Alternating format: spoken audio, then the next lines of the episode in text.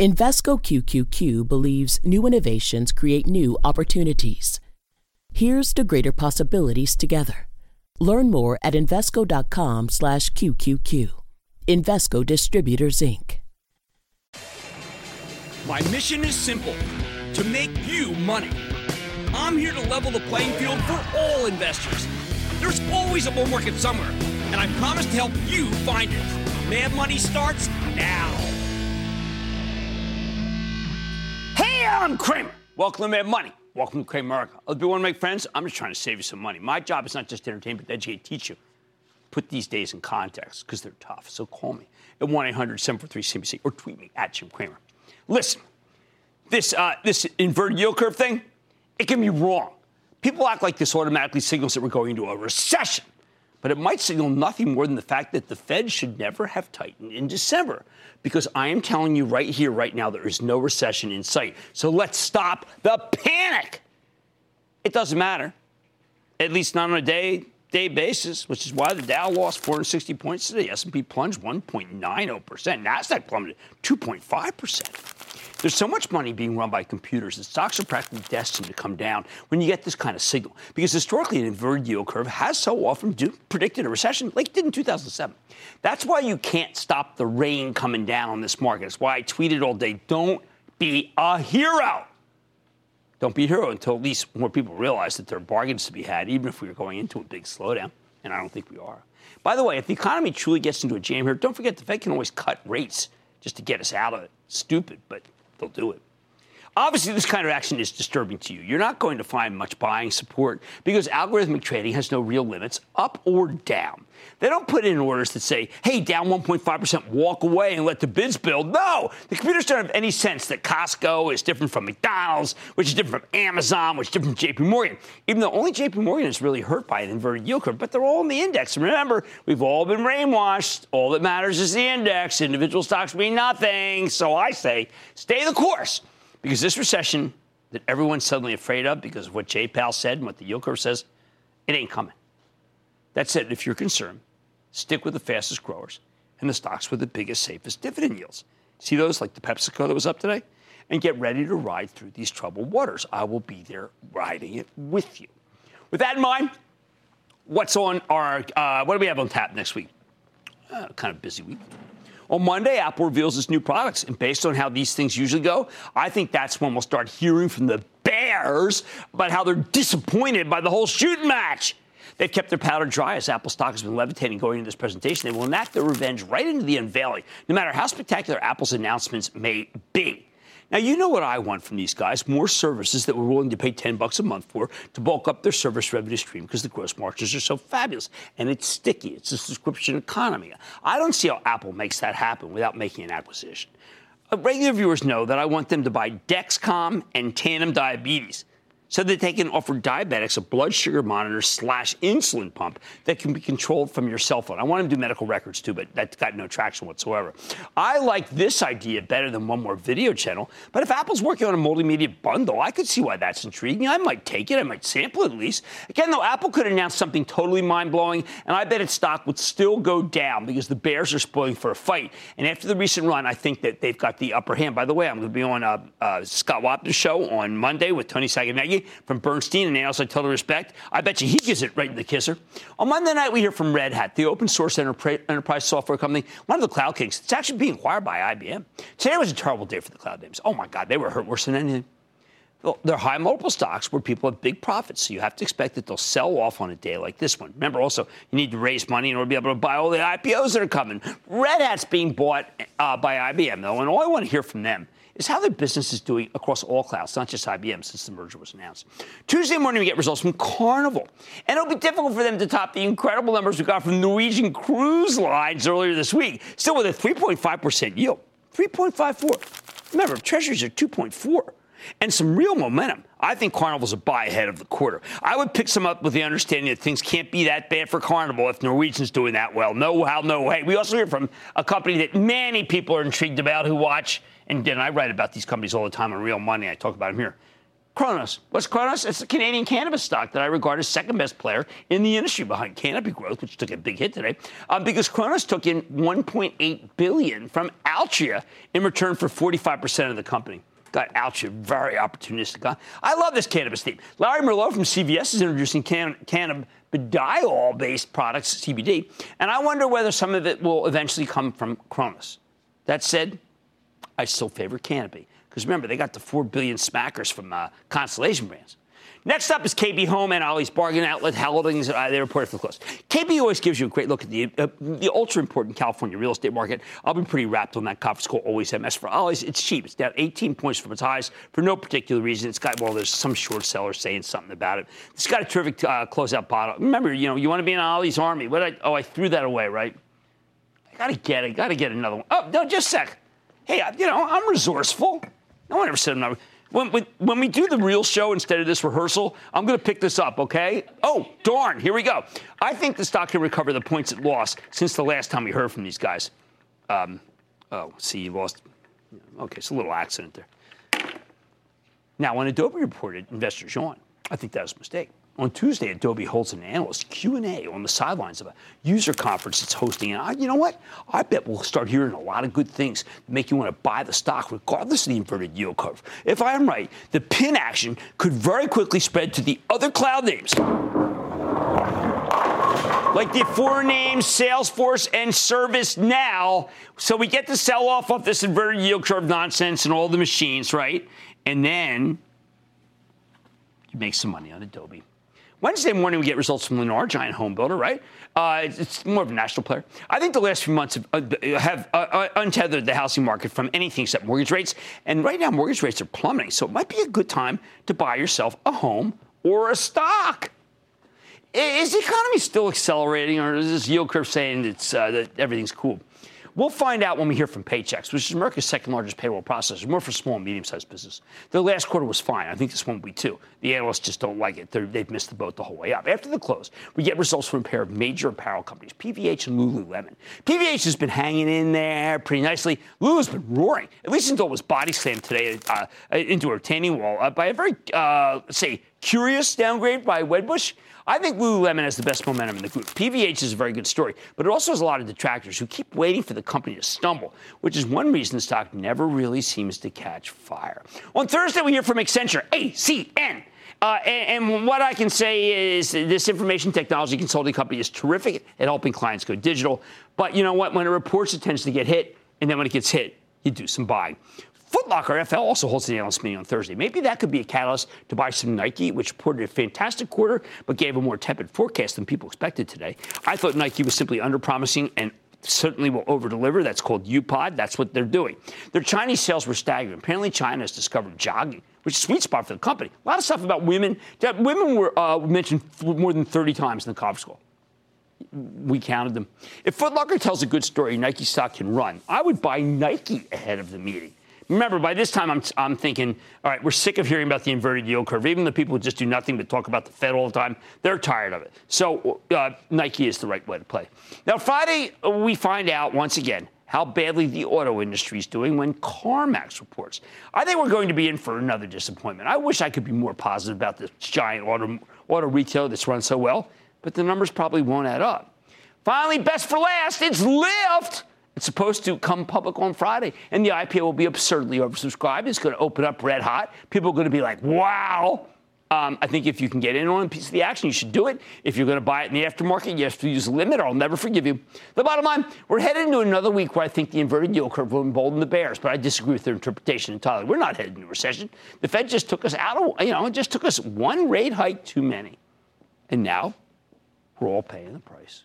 How about we go to Peter in Colorado? Peter! Hey, Jim, big fan, big fan. I appreciate you. No problem. Um, I know you. Um, you're kind of fond of the telecom sector, Verizon, yeah. AT and T at times. I am. And I also know that you're not all that hot on China. Yeah, that's true. China Mobile. What do you think about that? That's one? too hard, my friend. Look, I mean, the Chinese, President Xi went to Italy today, right in President Trump's face, right in his face, saying, listen, you try to make it so that you think that we're going to be contained. We're in Italy. Well, you know what? We can't do that. We can't, we're not going to buy Chinese stocks when these two countries are having a real Cold War. Now we're going to Mike in Minnesota. Mike. Thanks for taking my call, Jim. My pleasure. Calling from the host city of the Final Four, Minneapolis. That's true. I forgot. About, That's where it's going. I just right. did okay in my bracket. It's not great. What's up? Well, so far, there's lots left. True. My, my question is about Pivotal Software, PVTL. They're positioned well in the cloud space. Dell remains a significant investor. They've had a good run this year. So do we buy in the dips? Mm, I didn't. I, I, I, you know what? I think you just buy Dell. I think Dell is the mother lode. I think it's a great stock. It's inexpensive. Michael Dell's doing a fabulous job. That's the way we're going to play Dell, is to buy Dell. All right, I think stocks have a lot of detractors next week. Sure, you can stop the rain. Well, you can't stop the rain, actually. But I say you have to stay the course through this because we're not headed into a recession. We're just not. Isn't that incredible? Look at the magic of making me look really stupid. Um, okay, oh Mad Money tonight. The maker of the next generation satellites gave federal officials key data in the Boeing 737 MAX investigation. Well, we're going to talk to them.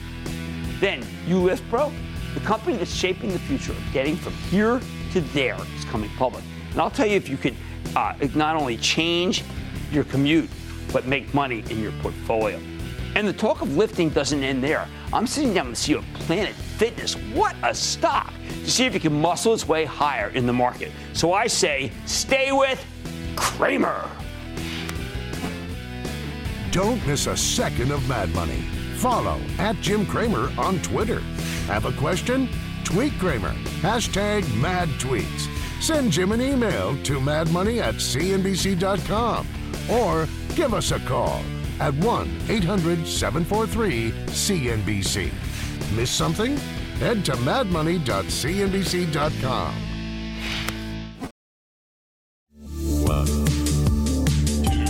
Hey, say what's happening, man. Tip T.I. Harris right here, the King Good. Welcome to 10 Songs That Made Me, a new show that invites artists and influencers to explore 10 of the tracks that made them who they are today, as creators and as people. You'll hear the soundtrack to my life in the very first episode, but make sure to tune in every week for new episodes. Follow and listen for free only on Spotify.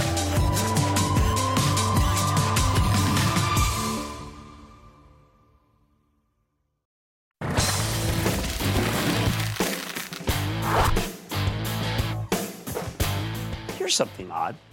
While the tragic subject of plane crashes is still fresh on everybody's minds, do you remember when that Malaysian Airlines flight disappeared? Wait, it was in 2014. To this day, we still don't even know what happened, in part because the aviation industry uses a radar based tracking system. It's simply not up to do the job. The current system leaves 70% of the planet uncovered and requires planes to frequently check in with infrastructure on the ground. You're not tracking the plane so much as the plane tracks itself, which obviously causes problems if something goes wrong. Enter Iridium Communications, which is commonly viewed as a satellite phone company. Next week, Iridium's rolling out an amazing new service called Aireon, where the company will use its satellites to keep an eye on aircraft. It's a tracking system that actually tracks planes from above. We know Iridium's doing well. That's one reason the stock is up 43% for the year. And I think this one, well, I got to tell you, the service could be a nice kicker. So let's take a closer look with Matt Desch. He's the CEO of Iridium Communications to learn more about this Aireon service and what it means for the future of his company. Mr. Desch, welcome back to Mad Money. Good to see you, sir. Great to see Have you. a seat. Well, Matt. Thanks, Jim. I don't know, almost a decade ago, you came on the show and you laid out a vision, and the vision seemed almost uh, too good to be true. You had to put spend billions of dollars, put up all these satellites, and then after that, you would reap the benefits. We're about to reap the benefits, aren't we? We are. We are. It's it's amazing what happens when you finish uh, climbing that mountain of capital that you have to do. Um, you know, we grew very well over the last eight years since I last saw you. Sure, you have more than a million people. I mean, we almost doubled our bottom line yeah. during that time, but during that time, we were spending a lot of money to right. replace our network. Well, as of two months ago, the last satellite went in, and we have a 10 year capital holiday here where we are going to spend you know a minimal amount of money really over that time so our free cash flow is just going to really uh, expand dramatically it is without you i mean it really is kind of primitive right i mean I understand that you were also um, you were able to track some of what happened between the Ethiopian airline and the Indonesian in this terrible recent two crashes. Yeah, just just so you know, our each one of our, our brand new satellites, and we have 66 in orbit, have a special payload about this big, that Aireon, and it can hear the transmission second by second of every transponder in every airplane, sending out its exact precise location, speed, distance, everyone, everyone in the world. Well, everyone that is has been um, installed, but the FAA and others have mandated that every airplane that flies in in service, which is certainly every airliner, Right. like at the U.S. or Europe, Sure. should have this box on by the end of this year. So almost everybody really has one of these things on them. Certainly the Ethiopian Air one did, the Lion Air one recently did, even the MH370 one did, but it was turned off. but you're. oh, But nothing could, off. but nothing could hear it anyway because there were only ground systems. Right. So radar has evolved to ground systems. We thought, what if we use this incredible real estate we have, a whole planetary you know, umbrella around the planet, to be able to listen to those all in real time?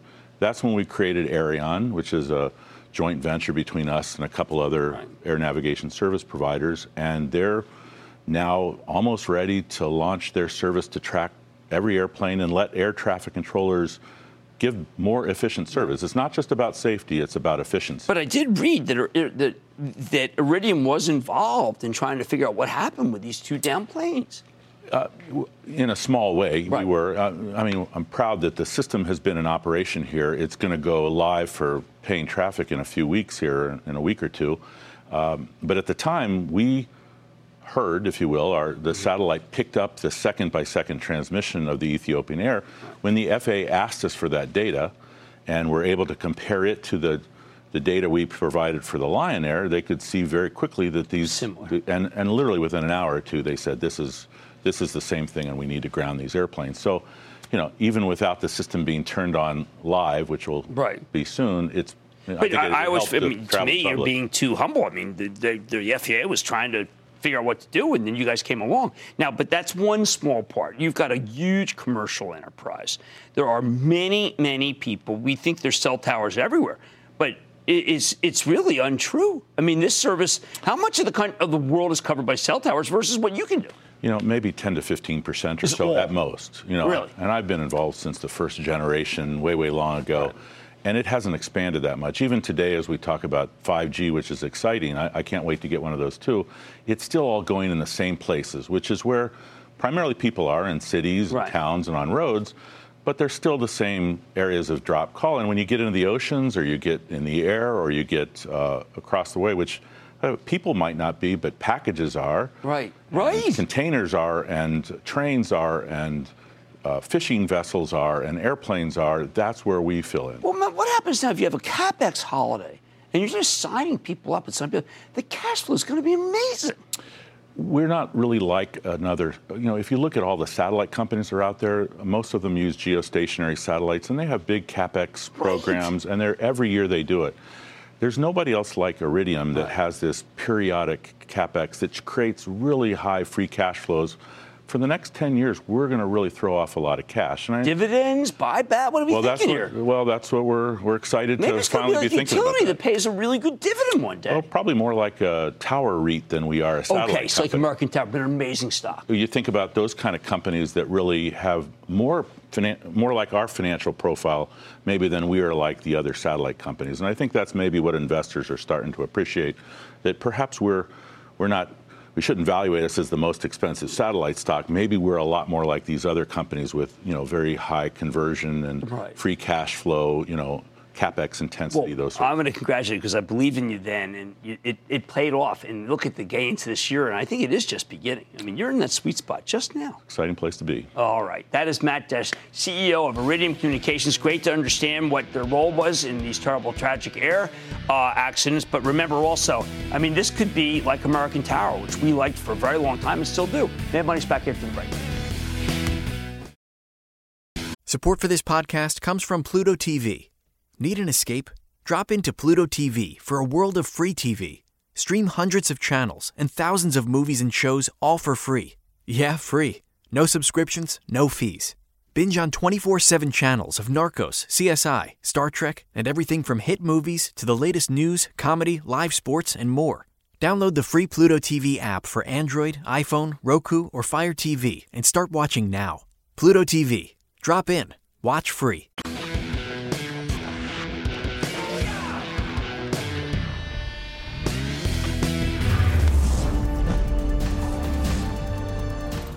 After brutal day where we got hammered by fears about the inversion of the yield curve, which is often signaled the coming of a recession.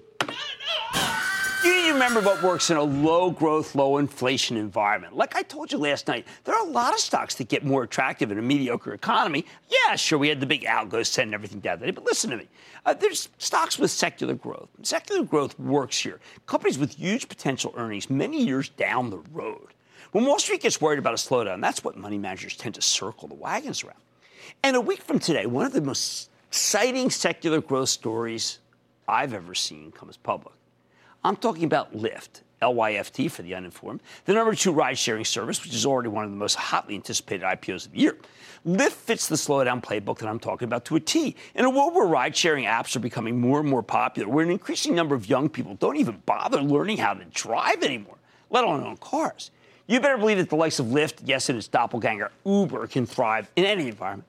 So at first glance, Lyft seems right for the moment, but will the stock actually be worth buying? Second question, not clear, right? It's complicated. But I want to show you how to answer it because we've got so many of these big unicorn IPOs coming up later this year. I need to give you a filter. I need to give the context of how you analyze them. First, you need to evaluate the company. Then you evaluate the stock. Figure out how much you'll pay for it. So a company can be great, but maybe you're paying too much for it. We want to stop that. When you take a look under the hood, Lyft's got a lot going for it. That's why I, I, do think it's worth owning as long as you can get it at a right price. Last year, the company more than doubled its sales, and we, now, we know the whole transportation as a service business is booming. However, there's some real negatives here, too, and they make me a little more cautious, which is why I won't tell you to buy it at any level, even though I know people put in market orders and they'll pay any level trying to stop that. Let's start with the positives. Lyft launched its peer-to-peer ride-hailing app in San Francisco in 2012. By the end of last year, the company had already expanded into more than 300 markets across the United States and Canada. Their service is now available to 95% of America. They've facilitated over a billion rides. Lyft is the number two player, but they now have 39% market share in the ride sharing business with 18.6 million active riders as of December, 1.1 million drivers. And the company argues that it still has a ton of room to grow. Lyft believes that we're still in the early innings of a major societal shift away from car ownership. And the incredibly bad performance of the auto stock sure suggests that they might be right, don't you think? For a lot of younger people, car ownership seems crazy. Why shell out tens of thousands of dollars for a major piece of capital equipment and it sits in a parking lot for most of the day? You got to pay insurance for it. As Lyft sees it, Americans spend $1.2 trillion on transportation every year. They think more and more of that money will go to the ride sharing space, which is effectively a duopoly between Lyft and Uber. When you look at the numbers, they are impressive. Lyft more than doubled its revenue last year, although that's a deceleration from the 200% growth that they posted in 2017. The company's still far from profitable because they're spending so much money to expand and take market share, the opportunity cost. But its margins are steadily improving, not going down. In 2016, Lyft had an 18% gross margin, what they make after uh, cost of goods sold. By last year, it increased to 42.3%. Eventually, management says they'll actually have a 70% gross margin, 20% EBIT, uh, earnings for interest, taxes, depreciation, amortization margin, EBITDA, up from negative 43 last year. But they haven't given us a clear time frame for how to get there. This balance sheet is pristine because the company's never had any trouble raising capital. And that's before they get another $2 billion or so in cash from the IPO. On the other hand, they're burning a lot of cash. Last year, they invested over $1 billion in the business. In 2019, might turn out to be an even bigger investment year. Could happen. How about these bookies? These numbers are slowing. They're up 75% last year versus 140% increase in 2017. But you know what that is? That's called the law of large numbers. It's hard to keep going higher. Uh, on the plus side, list revenue as a percentage of bookings has been steadily rising from 18% to 27% over the past two years, which is phenomenal. Basically, they're making more money and more money on each ride. Put it all together, and you've got the makings of an incredible growth story. Lyft's active riders have more than quintupled in the last two years. Total rides increased sixfold. Revenue per active rider more than doubled. At the end of the day, this is about growth, growth, and then growth. How many other publicly traded companies grew at a 100% clip last year? That's a very small club. Even as the growth is inevitably going to slow as Lyft gets, uh, keeps getting larger. However, that doesn't mean that Lyft stock is necessarily worth buying. All that good stuff. But wait a second. Remember, Remember this. Remember Snap, the parent of Snapchat, when they came public? Investors were forecasting similar numbers. They expected a billion in revenues for 2017, two billion for 2018. In reality, Snap only hit to 825 million in 2017, and it grew to merely 1.18 million billion in 2018. See, that's radically weaker than expected, right? So while growth can be intoxicating, we also know that it can evaporate quickly, and there, well, your stock gets annihilated if, if that's what happens. With, with Lyft, you're getting a play on the gig economy and the subscription economy and even autonomous driving. Those are a lot of powerful themes. At least initially, the stock will have real scarcity value because it's the first online ride sharing service to come public. Although, how that will look after the upcoming Uber IPO is another question. Now, the biggest concern here is that Lyft lost nearly a billion dollars last year, and we have no idea when it will become profitable. Yesterday, the company held a major investor meeting where they indicated that 2019 would be a peak year for investing in the business. That's very positive. Uh, uh, but they'd like it to be, obviously, the peak before that. The problem here is that if anything starts to go off the rails, there's nothing propping up the stock. The other big issue Lyft has a dual class ownership structure. Roughly half of the voting power is in the hands of the company's two founders, CEO Logan Green and Vice Chairman John Zimmer. When shareholders don't have the ability to remove management, you can end up with some perverse incentives. Again, this is something else Lyft has in common with Snap, and it's pretty suboptimal. Oh, and let's not forget that Lyft's business is a regulatory nightmare. Transportation is heavily regulated, especially at the local and state level, and these disruptive tech companies aren't exactly popular with politicians. So how much is this thing worth then with all considering all that baggage I just gave you? Using the midpoint of the IPO price range, $65, Lyft is going to be a roughly $21.5 billion company. Depending on what kind of assumptions you make about the future, that means the stock could be selling for anywhere from 3.8 to 4.8 times next year's sales. Now, typically we talk about next year's earnings, right? This is sales. This is not a P to E, all right? It's P to sales. Either way, that's cheaper than Netflix. It's cheaper than Etsy. It's cheaper than Zuora and only slightly more expensive than Spotify at 3.4 times next year's sales. I think the stock can go to 75 bucks before it starts getting expensive relative to its peers. But for all we know, it will go to $75 immediately after it starts trading. After that, I think you need to get more cautious. Remember, limit orders if you want to get in, not market. You are going to thank me limit orders. The bottom line, I think Lyft is exactly the kind of stock that can work in a slower growth environment, but you need to be careful with these fresh face IPOs. Short term, I'm betting this one turns out to be a real good trade. But as a longer term investment, call me skeptical. And let me speak to Henry in Tennessee. Henry! Booyah, Professor Cramer. Booyah! Longtime listener, and I wanted to thank you for everything you do for us home gamers. Well, thank you. Right back at you. All right. My son actually wanted to ask you a question. Booyah, Mr. Cramer. Booyah. My name is Deb, and I'm 11 years old. I recently became interested in investing. I wanted to know your thoughts on Ferrari. Ticker symbol race. All With right, just 15 new models announced by 2021, Oh. does this stock have more room to run? wow. I mean, this fellow ought to have his own show. Um, you know what? You got horse sense, kid. I think Ferrari's real good. Uh, I do think, by the way, that the auto business is not a good business. I was over to see Lamborghini recently, man. They're crushing it. But I think you'll be fine with race. Remember, though, don't be greedy. The stock is up a great deal. An 11 year old. Fantastic. All right, let's go to Donald in Idaho. Donald. Yes, thank you. From Lewiston, Idaho. Uh, thanks for taking my call. Of course. In December, you gave your two cents about 10 Cent Music, their Right. IPO. What are your thoughts now? Well, look, this that stock. I mean, this stock. It wasn't fair. It went. It went to 12 and all right to 18. I mean, and then it's come back down. I, you know, I don't like the Chinese stock market. I, I, I'm only recommending Alibaba, and that's only because I feel like I have to have something there. But this stock is getting down to where I think you can buy it again, maybe 16 flat, so to speak, as we call it. That's where I am. All right. I need you to know your IPO. That's why I did this a full week in advance, so you can put in limit orders with your broker to try to get some lift, because I think it can work in this slower growth environment. But as a longer term investment, I still have to be a little skeptical. Now, much more Mad Money ahead with everybody snapping selfies. It's more important than ever to feel good and look good. So, could a stock like Planet Fitness get your portfolio into shape? I'm going to sit down with the CEO. Then, with uh, two of the highest profile internet companies planning to go public this year on the NYSE, wondering how this IPO life cycle is going to play out this time, I'm giving you a rundown. I think it's going to be pretty eye opening. And all your calls rapid fire in tonight's edition of the Lightning Round. So, stay with Cramer.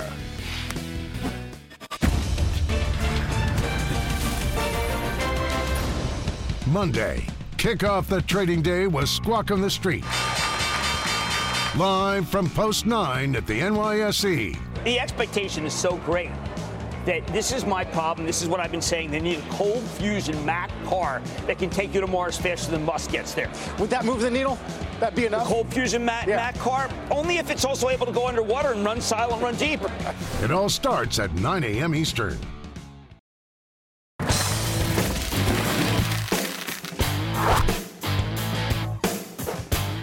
Now that we're in the midst of a market wide pullback, you know how ugly it was today, that I always tell you to wait before you purchase a stock. We have to ask ourselves what's worth buying into weakness here?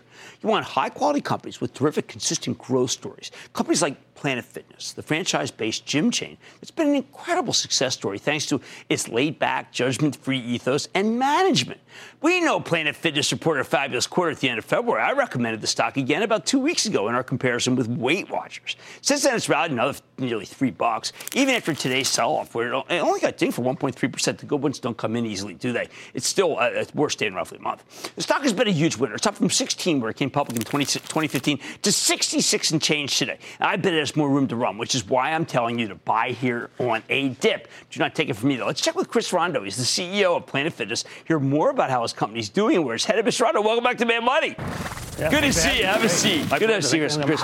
Well, congratulations again because uh, you. you put up numbers that were really extraordinary, maybe the best of all the retail consumption play. And I think people are going to say, well, how did he get all those? Mm-hmm. Why are they coming? And how? What is the secret sauce? So why don't you give it to us?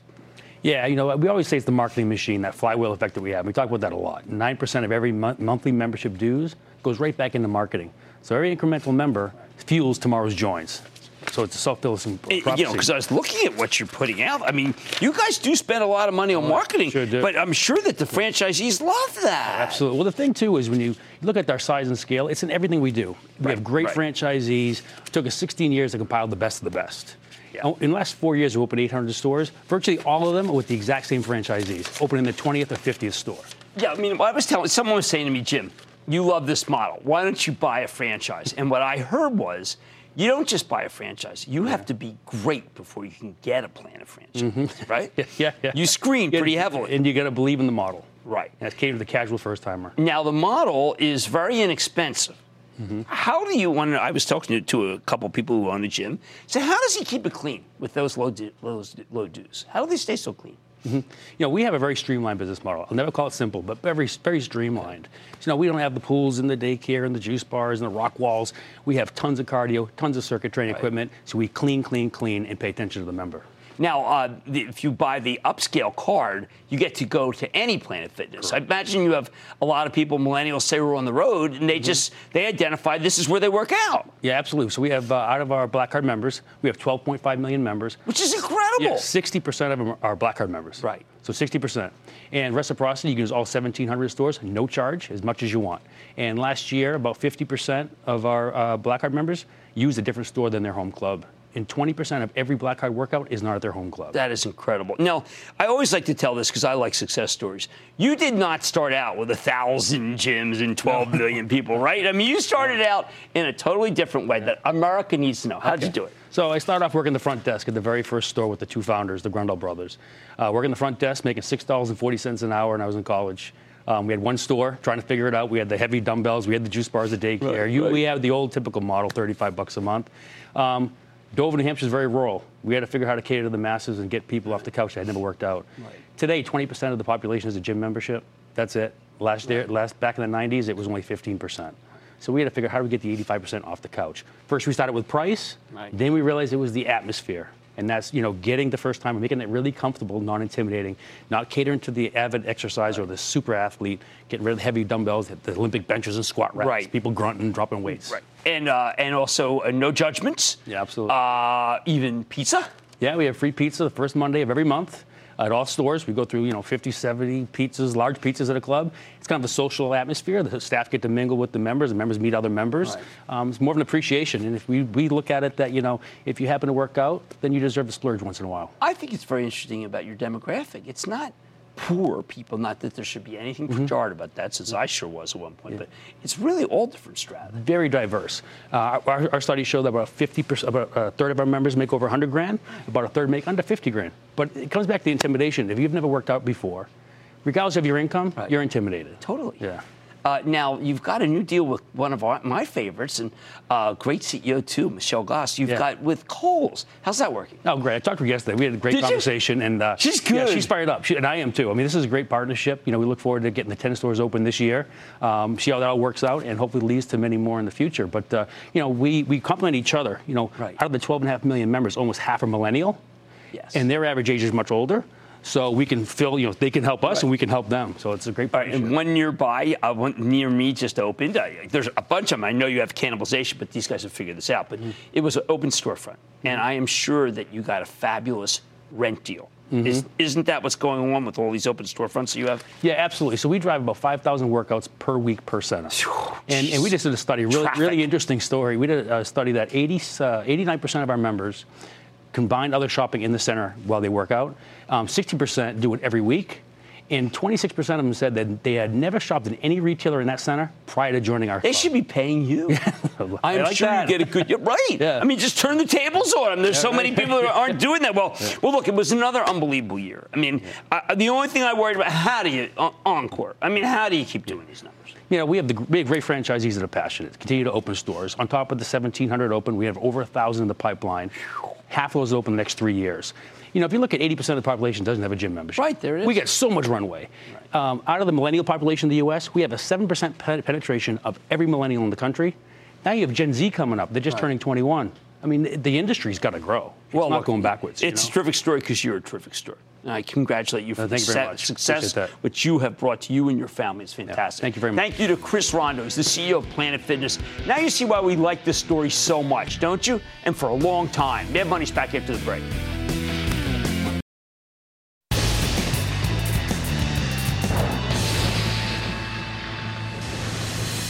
It is time. It's over the light record. Of course, one of those famous songs. you know, And then the lightning round is over. Are you ready, Ski? It's over the lightning round. It's over Galen in Illinois. Galen. Hey, Jim, big booyah from the land of Lincoln. No kidding. What's up? Hey, I got a question for you. Go ahead. Uh, before I pull the trigger on this stock, it's one that you had recommended previously. Um, it's called Enterprise Partners. Absolutely. EPD. This is the company that's the best play on uh, on the export of energy and the master partnerships with bond, bonds. Interest rates going down. They're finally coming alive. 6% yield. Let's go to Ryan in Florida. Ryan. How's it going, Jim? How's the wife? Not bad. Thank you for asking. Uh, yeah, I mean, she's working tonight. I'll be working tonight. I'm going to Bar San Miguel to work. Uh, I can't wait to start pouring. What's up? That's great. I was wondering about the Pirga stuff. Why, man? No, no, not Parago. We gotta get you gotta get your head into that. You gotta like yeah, Merck. Okay, how about Merck? We M U R K? No, M E R C K. Let's go to Stewart in California. Stewart. Jim, thanks for taking my call. All pleasure's First mine. Time, long time. Also an Action Alerts Plus member. Oh, thank you for being Yeah. part of the club. We've been doing, some good stuff lately. What's going on? You know, we've hit some good Absolutely. ones. We've hit some good Yeah, ones. so Jim, a few weeks ago, you interviewed the CEO of Al- Alteryx, AYX. It was a great interview, and he was very positive. I already had a small position, and since the interview, the share price had moved steadily up until today, of course. Yeah. Time to take some profits, or You know what? No one ever got hurt taking a profit. It's a good stock. Maybe, hey, you know what? Maybe you do a little schnitzel. You take some off and let the rest run. Hey, we're not done. We're going to go to Joshua in, in New Jersey. Joshua. What's up, Jim? How you doing? I'm fine. You know, I'm getting ready to kick back and start working at my other job. Of course. Yeah, Uh, exactly. I was just wondering today about Codexis, ticker symbol CDXS. They're- That's a small one. You know, it's a small diagnostic uh, uh, tools company. You know what? Let's do work on it. I'm not going to give Joshua, I'm not going to cuff it and just tell Joshua I like it. That's what the jokers and the mountebanks and the knaves and the fools do. Not me. We'll come back and do some homework. How about we go to Tim in Washington? Tim. Hey, Mr. Cramer, thanks for having me. How you doing? I'm doing darn well, thank you. How about you? Doing well, doing well. Looking forward to the weekend. Well, we had a birthday here. If we got a birthday call, Katie, it makes me happy. You know, our staff, we actually Hey, celebrate deal. stuff like that. What's going on? Hey, uh, I'm wondering about Axon Enterprise, AAXN. Why is that stock down so much? I mean, I got to tell you, I think it's an absolutely great opportunity. Don't forget, Rick has got a contract which incents him to make money for the shareholders, and that's exactly what I want. And that, ladies and gentlemen, of the Lightning Round! The Lightning Round is sponsored by TD Ameritrade.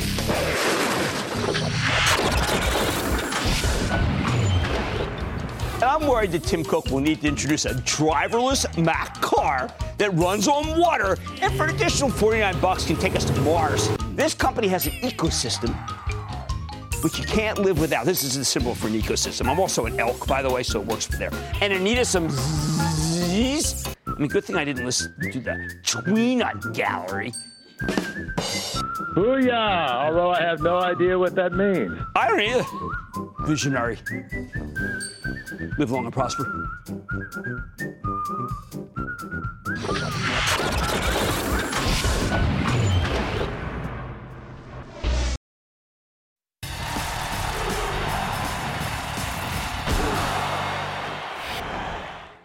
Okay. We need to talk about the life cycle of the IPO market.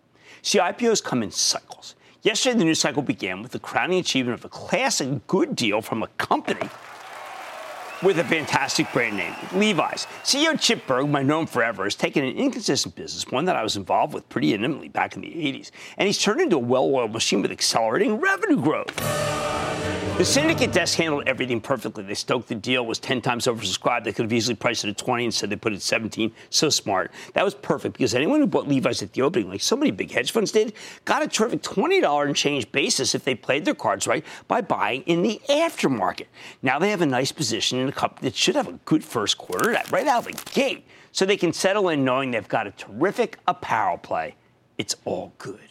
And that's how it starts. The first IPO in a new cycle are always the highest quality prices of merchandise, and they're always priced to move, and they're always priced to make you feel fantastic. Draw you in to the casino. Next, the underwriters will begin bringing some of the gigantic unicorns that many people have been clamoring for. It starts with Lyft next Friday, a good company, even though it's second man out of Uber. Still, Lyft is viewed as a solid tech transport play, and that's huge. This is a market that hates the banks, but it loves financial tech plays. Right now, the autos are hated too, and I bet Lyft and Uber will be beloved for the same reason that people like Square and PayPal more than they like Bank of America and, I don't know, JP Morgan. Once again, the brokers will favor the public and price the deal reasonably. That's the way the cycle, cycle works. Now, it won't be priced as reasonably as Levi's because there will be too much demand after what happened this week. But they'll still be able to give you a nice engineered first day pop. The big money managers who get a piece of the deal and then buy more at the opening will end up with a solid cost basis, not as good as they did with Levi's. The syndicate desks are seeking a valuation of 21 to 23 billion dollars, but given the retail demand for this thing, I believe that Lyft will trade north of 30 billion. Unfortunately, these buyers will have to sell something if they want to keep swap into Lyft because there's just not a lot of new money coming in, right? I can see them selling something uh, like, I don't know, a Salesforce, a Visa, something like that, that ilk to raise cash to buy some Lyft. Then we're going to get the Pinterest uh, IPO. Uh, I don't know, along with a bunch of similar deals. Hey, last night it was reported that Pinterest decided to move up the timing of its IPO, and after the close today, the company released its IPO prospectus. Whoa, lickety split, huh? They got to move fast, but it's been kicking around for a long time. I think it might end up being the first of the sliver IPOs, the ones where because it's not there's not as much demand, they won't offer that much stock in order to be able to have an engineered artificial pop right out of the gate. These sliver deals happen because things are starting to wane. The interest is declining from regular investors, and the big funds are already started to be sated. And let's not remember, let's remember, most of the money is run by index funds these days, and they're not even allowed to participate because these stocks are in the index. After the sliver deals, but now we start getting the flotsam and jetsam IPOs. Oh, I'm sure there'll be some Chinese flops that brokers will jam down the big accounts' throats because the mother of all deal is about to occur, the one everybody wants, the prize, Uber. Now, if history is any guide, this is where things go terribly awry. I don't think the system will be able to handle the flood of orders from ordinary people, mixed in with the colossal mutual funds who think they owe, they're owed stock because they held on to Pinterest and Lyft and whatever suboptimal Chinese IPOs the brokers uh, wanted to sell them. I mean, no. I mean, and the money's coming in over the transom and there's market orders. Uh, look, Uber's going on the New York Stock Exchange, so I don't, I, I don't know. I mean, I'm thinking maybe uh, uh, they won't have any real trouble on the exchange side, like when Facebook came public on the Nasdaq. Uh, but the orders will keep flooding in right up until the opening bell, maybe after. The stock will open too high. Then it'll go a bit higher. But once you get that little pop, I'm betting Uber will start coming down as big institutions that got lots of stock on the deal are given the free to trade instructions by the brokers, meaning they're allowed to go ring the register just to sate all the buying from individual investors who are using market orders and are going to get smoked. After Uber peaks on its first day of trading, it's all downhill. We'll get more sliver deals from even worse companies. Maybe they can place Airbnb in the queue, stoke more interest. Maybe they can't. But there won't be enough institutional demand because there won't be enough money around. Once the Uber deal comes, it's all over but the crying. At that point, the whole market sinks under the weight of all this new supply. That's why I can't enjoy all this exciting, long awaited IPO talk. The cycle's begun, people, and while it's all joys and high fives at the start, it's always tears and heartbreak at the end. Stick with Craig.